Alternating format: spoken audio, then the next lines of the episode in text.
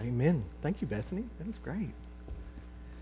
If you would be taking your Bibles and turning with me to 1 Kings, 1 Kings chapter 19. 1 Kings 19 as we look at, uh, continue to look at Elijah, a man who's human just like us, a man who struggles uh, just like we do.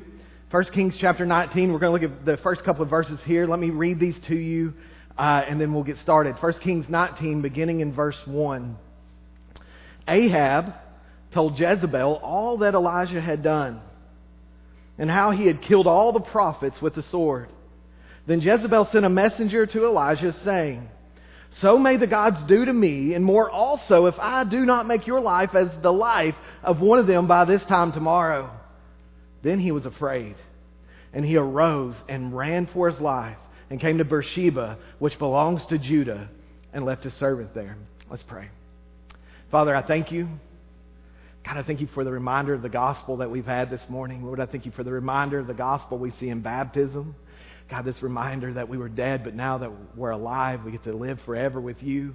God, I thank you for the washing away of our sins and making us whole and pure in front of you. Lord, I thank you for this reminder of this truth that we have, God, that your grace, your mercy has set us free. God, it has given us a new life and a new purpose. God, I pray that as we look at your word this morning that we'd be strengthened by the gospel, that we'd be strengthened by your Holy Spirit to hear from you.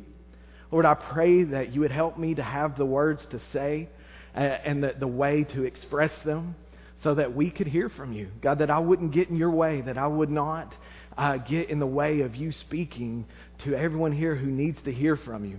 I pray that you prepare our hearts now, God. I pray that you would remove the, the, the things that are between us and you.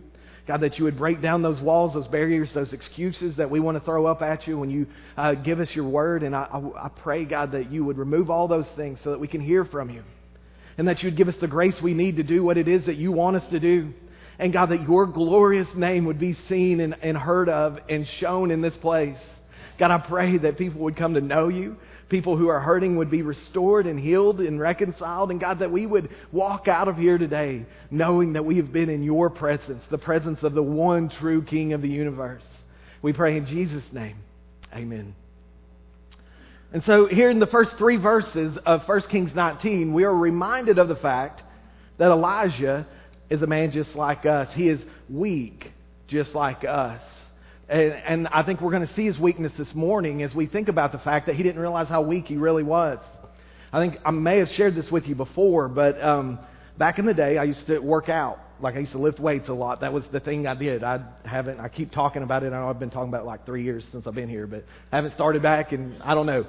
That time period may have passed in my life as I get older, but but I used to think I was a lot stronger than I was. And so I had it in my mind, I really believed, I had a theory that if I was by myself and I was trying to do a weight on a bench press, if it was within reason, it didn't matter if I was strong enough or not, that adrenaline would go ahead and get that thing up off my chest. I really believed that. That's how dumb I was. I was this was like 10, 15 years ago, so I've grown a lot since then, maybe. But, but, and so I really believed, I, I don't care, I'm going to put all these weights on there, put all these plates on there, and as long as I know I can't have help, I can lift it. That was really what I thought. I mean, like I said, it's kind of embarrassing thinking back on it. So I did. I put all this weight on there. It was, weight, it was more than I had done. I was trying to max out all by myself in this gym, all by myself, no one else around. It was like, the adrenaline will make me get this. And so I lifted it off the rack and I went down and it did not move. It didn't even start to go up. Now you gotta remember, I, it's not like I can call anybody. There's no one around. There's no emergency button. And so I spent the next 30 minutes slowly working that, that bar off of me onto my hip. I had like a bruise on my hip for a month at least. And, and, and finally got it to tip over and, you know, fall on the, the floor and I got it up off of me. But, but at that moment I realized that simple willpower is sometimes not enough. That there may be a time in life where you come up against something that is more than you can handle. In fact, I would say there will be times in your life when you come up against things where you realize you're not strong enough. You're too weak to push this off of your chest, and you are stuck. And so I, I want to encourage you as we look at Elijah this morning, uh, this, this chapter, I want us to look at a man who came up to a point who thought, man, I can get through this, I can push through it. And what he found out is that he couldn't. This is a man, a human just like us, who got down just like we do, who got discouraged, got depressed, got tired, wanted to give up, wanted to call it quits, wanted to just walk away. Just like us. He's a human just like us. And the reason why is because he did not realize his own weakness. And so, in these first three verses that I just read, we see what the trigger is. We see what sets Elijah off, what causes him to say, I just want to quit. Remember, last week we looked at Elijah. He faced off against the prophets of Baal on Mount Carmel. There's 450 of them, one Elijah. And so he stands up there and he's facing off the, these people who are worshiping this false God. And he says, Whoever's the real God is the God who sends fire from heaven. And so remember, he pours water all over the altar and he says, You know, God send, send fire, you know, consume, show everybody who you are. God sends fire from heaven, consumes everything. The people of God, the, the people of Israel say, the one true God is God. He is the one true God. We'll worship Him. That sounds amazing, right? So Elijah goes and he prays. There's been a three and a half year drought. He goes and prays, and God sends rain. So Elijah goes home. And by the time he gets home, he has an email, a text message, a call. He finally gets home. He kicks back on the couch. There's a knock at the door. Not really an email. You get that, right? I was contextualizing. But so he, he, he has a knock on the door. Jezebel, the queen of Israel, has sent a servant to him. And the servant has a message for him, and his message is this Elijah, you're as good as a dead man by this time tomorrow. I just want you to know you're going to die just like all those men that you killed. You are a dead man. Count, mark my words, you will not survive through the day tomorrow. So Elijah's response is to run away. When he hears this, he's afraid and he runs away. And you know, there's people who will be like, oh, you know, Elijah faced down all those prophets of Baal and now he's scared of, of one little old lady. Guys, she's the queen. She ain't coming for an arm wrestling match. She's sending the army to kill him. Like his life is over if he stays where he is. So when he hears this, he turns and he runs. But he doesn't just run. He's sort of like Forrest Gump. He starts running and he never stops, right? He runs 300 miles. That's a long way. He's got to be a guy that's in shape, right? So he runs 300 miles. And, and he runs 300 miles and he leaves his servant and he goes on another day's journey. You know, I was, as I was picturing him, I was like, so is this like the, the Forrest Gump just slow and steady, or is it like when y'all were little kids when you were walking up to the porch and it was super dark outside, like where we lived, we didn't have outside lights, so it's pitch black, right? And you hear a noise behind you. Did you ever take off running to the porch because you were afraid of what was behind you? Am I the only one who ever did that? Right? And so I think that's probably what's going on with Elijah. He's done everything he can do. It's supposed to be over. The final battle has been fought. He has won. He goes home and he finds out it's not over. There's another battle to be fought. There's another challenge in front of him. The people said that God is God. He got everyone to agree except for Jezebel. You see, what Elijah is learning here is that the weight of changing someone else's heart is a weight he cannot pick up. Convincing someone else of the truth of who God is and of who Christ is is a weight we cannot pick up. That is a weight only God can lift. That is beyond, it doesn't matter how hard you grit your teeth, it doesn't matter how much adrenaline you got flowing, you cannot force someone else to believe. There's the evidence there, sure. He's told everyone the truth. Everyone's seen the evidence. Jezebel don't care. Jezebel cares about her religion. She cares about killing Elijah. That's all she cares about. And so Elijah here is learning this difficult truth that he can't change people. Guys, you can't change people. That is a weight you cannot lift. That is a weight you cannot pick up. Now, we can share the truth and we can show the truth and we can try to get people to understand. But that is a weight we can't pick up. When people are committed to not believing, they're not going to believe. When they're committed to not hearing the truth, they're not going to hear the truth. And when we try and we put that and we take that responsibility on ourselves, we're putting a weight on our chest that we can never get off. But so let's look at verse 4 to, to continue on here. But he himself went a day's journey uh, into the wilderness and came and sat down under a broom tree. And he asked that, this is where we, they got their brooms from back then. I don't know, I'm just kidding. But anyway, so he sat under a broom tree and he asked that he might die, saying, It is enough. Now, O Lord, take my life, for I'm no better than my father's. You ever been there? It's enough. I've had enough. I quit. This is where Elijah is. He's tired of fighting. Just take my life. I'm no better than my father's. What is he saying? I'm a failure just like everybody who came before me. All these other prophets who came and preached the, the word to these people and, and tried to show them who God is, I failed just like they have. I have become a failure just like they did. I just want to stop. I just want to quit. And, and so he slips off into this spiritual depression of believing that it's all about him and all about what he can do. See, see look, at, look at verse 5. And he lay down and slept under a broom tree. And behold, an angel touched him and said to him, Arise and eat. And he looked, and behold, there was a, at his head a cake baked on hot stones in a jar of water. And he ate and drank down and lay down again. And the angel of the Lord came again a second time. Notice the angel of the Lord comes to him. God is not leaving Elijah alone. He's coming to comfort this man who's in this state of depression and discouragement. And the angel of the Lord came a second time and touched him and said, Arise and eat, for the journey's too great for you. Uh, listen to what God is telling Elijah. What's ahead of you is too much for you to handle. You don't have the strength within you to handle it. I have to provide what you need to make it through this journey. Guys, the journey that we are on is greater than we can handle. It's too great for us. We must have God's support. We must have His energy. Verse 8 And he arose and ate and drank and went in the strength of that food 40 days and 40 nights to Horeb, the mount of God. Then he came to a cave and lodged in it. And behold, the word of the Lord came to him, and he said to him, What are you doing here, Elijah?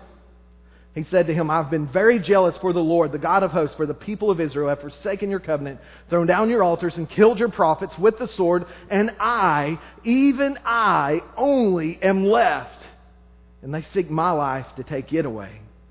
Couple of things here. God takes Elijah to Mount Horeb, or at least he gives him the energy to get there. If you think that maybe Elijah went there out of disobedience, I'm not so sure. I mean, God seems to have provided the way.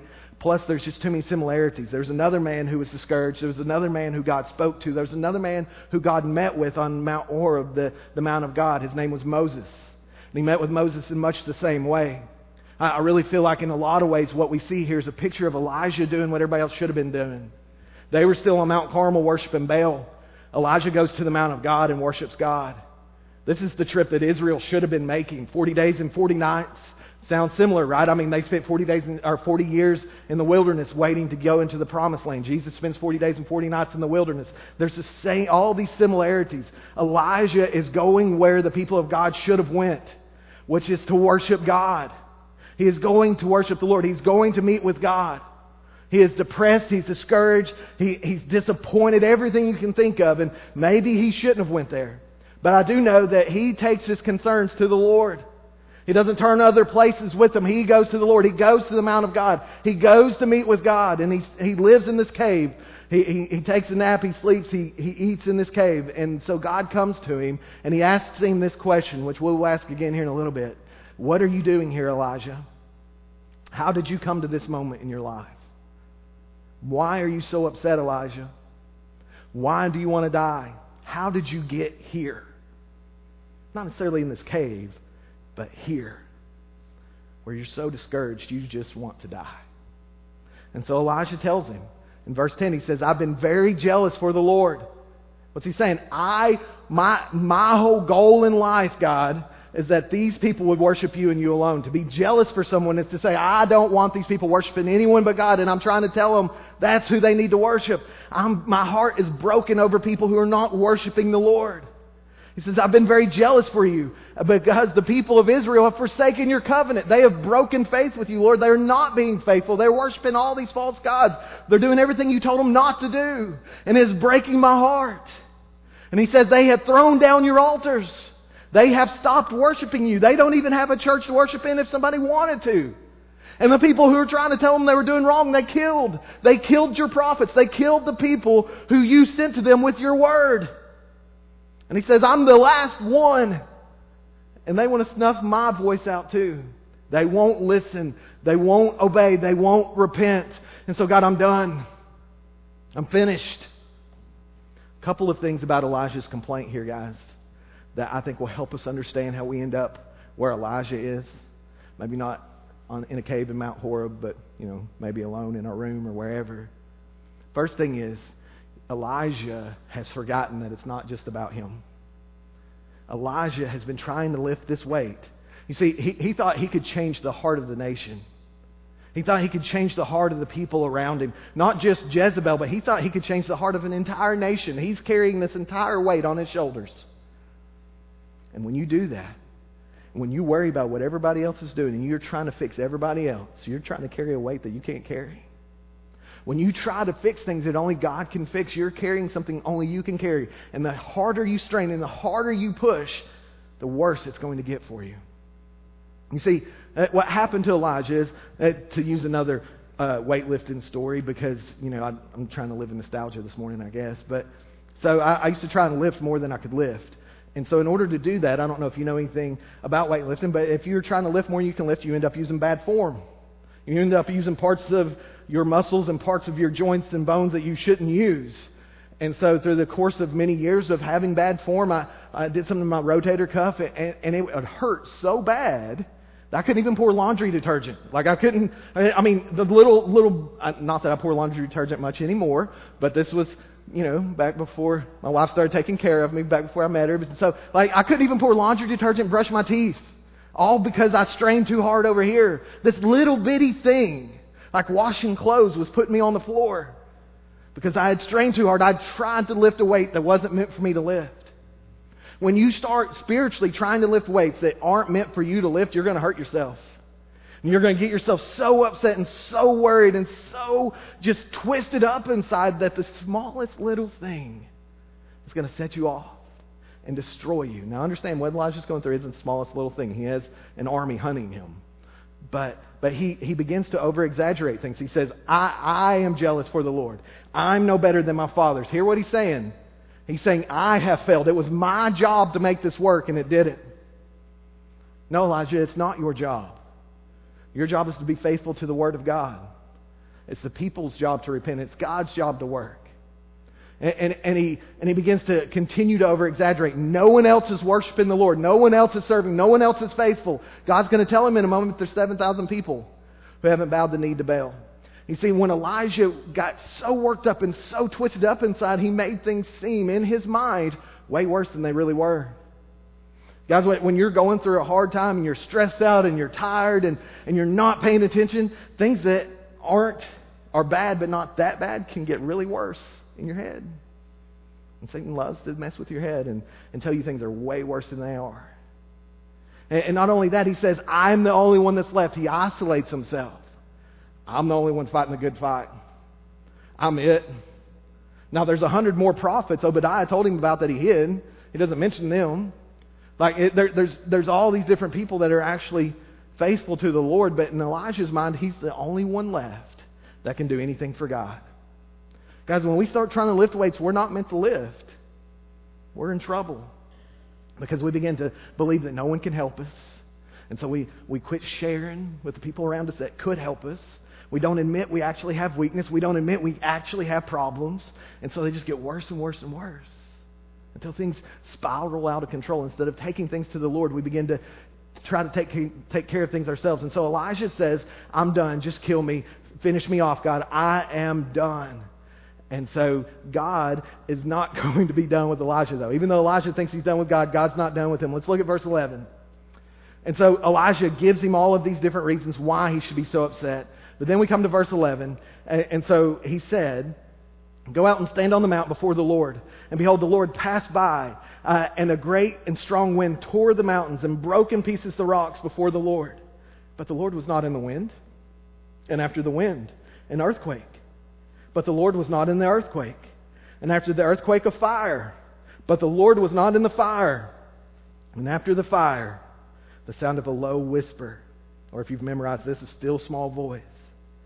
And, and when Elijah heard it, he wrapped his face in his cloak, and he went out and he stood at the entrance of the cave. And behold, there came a voice to him and said, What are you doing here, Elijah? And so God, he says, I'm going to talk to you. I'm going to meet with you. Get up and get ready for me to meet with you. And so you have the, this huge wind that comes through. It's tearing things to pieces like there's just this intense wind, and then there's this earthquake that's shaking the ground beneath Elijah's feet, and then there's this fire. All these different things, all these very flashy, very powerful looking uh, phenomena are taking place in Elijah's in, in front of Elijah's face, and God's not in any of them.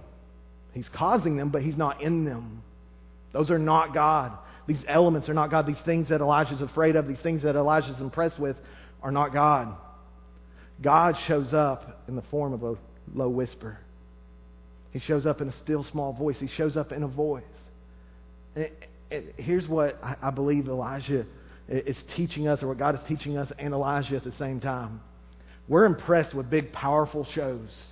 We're impressed with big shows of God's power, fire coming from heaven. Like that's the thing we really focus on when we're kids, right?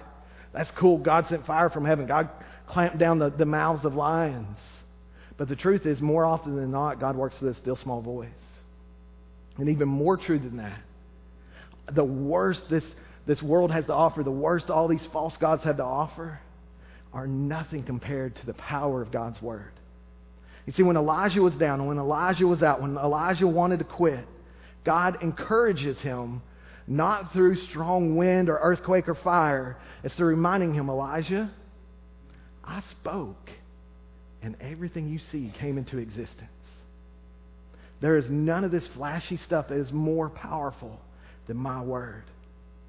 God is saying to us this morning, guys, we, we are looking for these great signs from heaven. We're looking for these great, uh, you know, shows of power. But the truth is, God has spoken in His Word, and we can trust His Word. If you find yourself at the end of yourself this morning, if you find yourself in these these hard places, remember God's word is more powerful than anything else. Simply trust his word. What he says will happen will happen. And so he says, What are you doing here, Elijah? And then in verse 14, Elijah has to rehearse what he said uh, all over again. And he said, I've been very jealous for the Lord, the God of hosts, for the people of Israel, forsaken your covenant, thrown down your altars, and killed your people with the sword. And I, even I, only am left, and they seek my life to take it away. I think the reason God does that is so that Elijah has to hear himself say it again. Think about what you're saying, Elijah. I want to make sure that you understand exactly what you're saying. Be honest with yourself. And so, so verse 15, let me, let me read through this just sort of quickly and explain to you why this is important. In verse 15, he says, and the Lord said to him, Go, return on your way to the wilderness of Damascus, and when you arrive, you shall anoint Hazael to be king over Assyria. And Jehu, the son of Nimshi, you shall anoint to be king over Israel. And Elisha, the son of Shaphat of Abel Meholah, you shall anoint to be prophet in your place. And the one who escapes from the sword of Hazael shall Jehu put to death, and the one who escapes from the sword of Jehu shall Elisha put to death.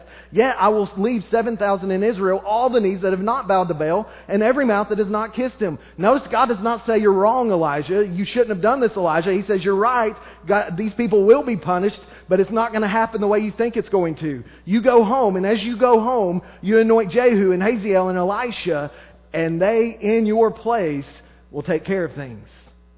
Hear what God is doing. He has given Elijah a, a God sized vision of the future. You see, up to this point in Elijah's mind, he's been looking at, at the future through his own eyes. He's been thinking about what can I do? How can I make this work? What happens when I die? And there's no one else to share God's word. There's no one else to preach God's word. What happens if Jezebel kills me? What's going to happen then? You see, Elijah didn't run away because he was afraid of Jezebel killing him, or he wasn't afraid of dying. He was afraid of Jezebel killing him. Because this, in some ways, would look like a victory for her. He's worried about the name of God, and he's saying, What happens when I'm gone? Who's going to carry on? I'm the last one who can do any of this. And God says, No, you're not. Elijah, don't you understand that I'm even in control over Syria, a nation outside of Israel? Elijah, get a, a God sized view of the future. Right now, your future is uh, uh, contained to your own strength and your own power and your own lifetime. Think past that. Think about God's strength and the ability God has to make all things come to pass. Guys, I, I think we take a very short view of our lives. We look at our lives and we can only see what we can do. We only see what our lifetime can accomplish. And God is saying to Elijah, and He's saying to us, that's far too short. I have eternity to think of.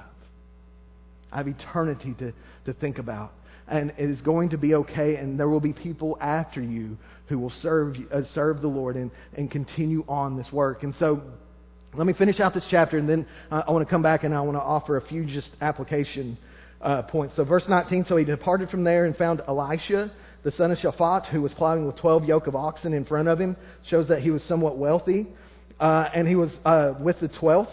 Uh, Elijah passed by him and cast his cloak upon him, and he left the oxen and ran after Elijah and said, Let me kiss my father and my mother, and then I will follow you. And he said to him, Go back again, for what have I done to you? In verse 21, and he returned from following him and took the yoke of oxen and sacrificed them and boiled their flesh with the yokes of the oxen and gave it to the people and they ate. Then he arose and went after Elijah and assisted him. So he goes and finds Elisha, right? Not confusing at all. Elijah, Elisha. Uh, and so he goes and he finds Elisha, he anoints him, and Elisha says goodbye to his old life.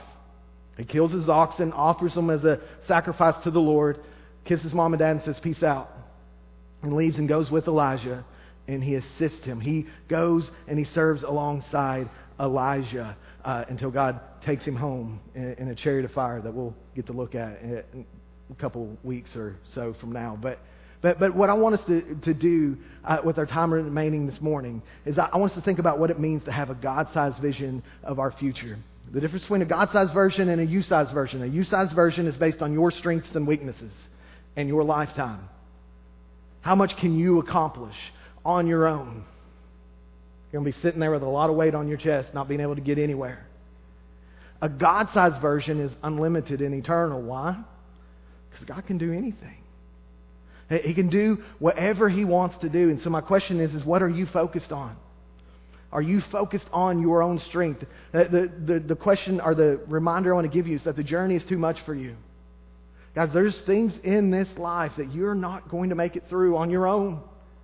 You need the Lord. You need His strength. Eat the food He is providing for you. He provided literal food for Elijah.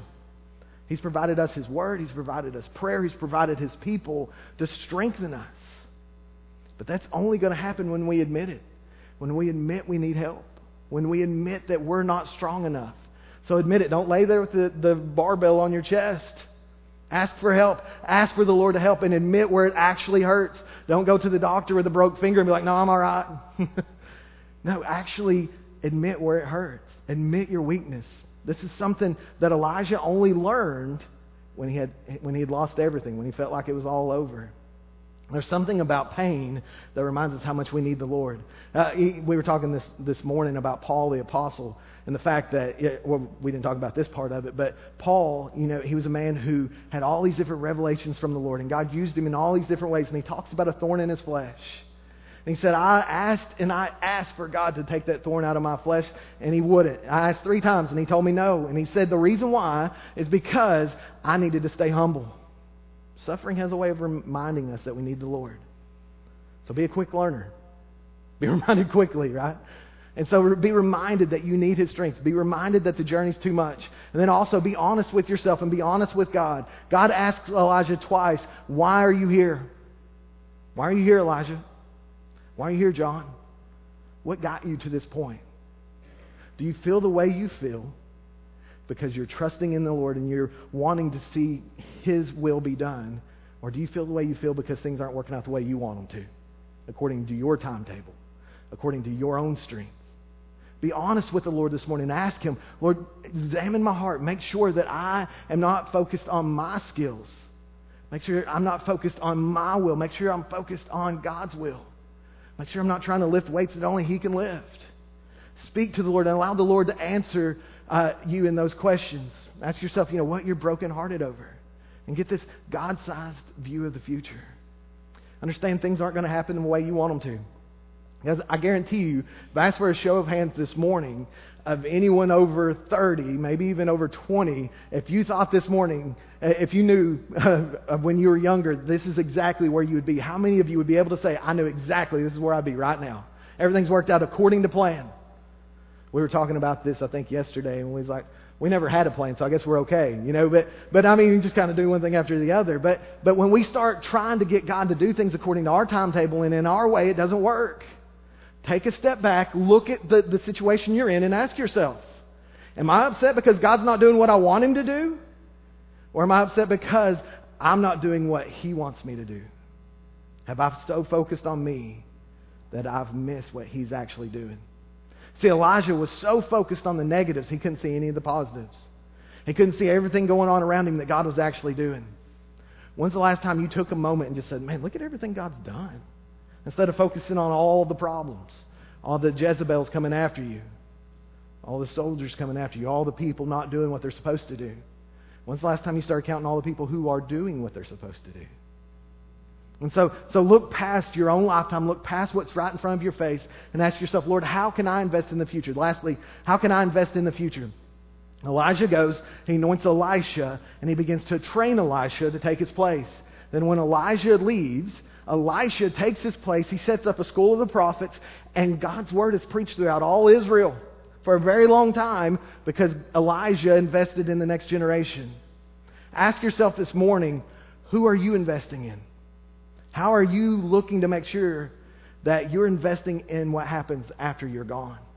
Are you taking the long view or are you, are you taking the short view? What, what sort of vision do you have for the future? Are, are you worried about what you can accomplish or are you worried about what God can accomplish? Look past who you are and see who He is. And so I want to encourage you this morning. If you are walking with the Lord and you're struggling, you feel like, man, I got so much on me, I can't get it off. You're probably right. Ask for help. Ask for a spotter. Like, don't go in the gym by yourself and think, hey, if I ain't got nobody around, I can do it on my own. Well, you can't. You're going to get very hurt. You're going to have pain. You ain't even be able to pour laundry detergent. Sad. Promise. Make sure that you are putting people around you. Make sure that you're, uh, you know, investing in the Lord and, and letting Him pour into you so that you don't get in this situation that Elijah's in. And I want to encourage you this morning, if you're not a believer, if you've never trusted in Christ, I want to encourage you that, guys, I, don't know how else to put it, but the, the vision of your future is not good. Like if you're not trusting in Christ, this is as close to heaven as you're getting. If you don't put your faith in Him, you're in real trouble. I want to encourage you to turn from all the things of this world, all the things that tell you this is what matters, and say, Lord Jesus, I need you. I need you to save me. I need you to forgive me. I need you to make me new. If you would stand with me, and as you stand, we're going to have a, a moment of invitation. Uh, this is a, a time for you to respond to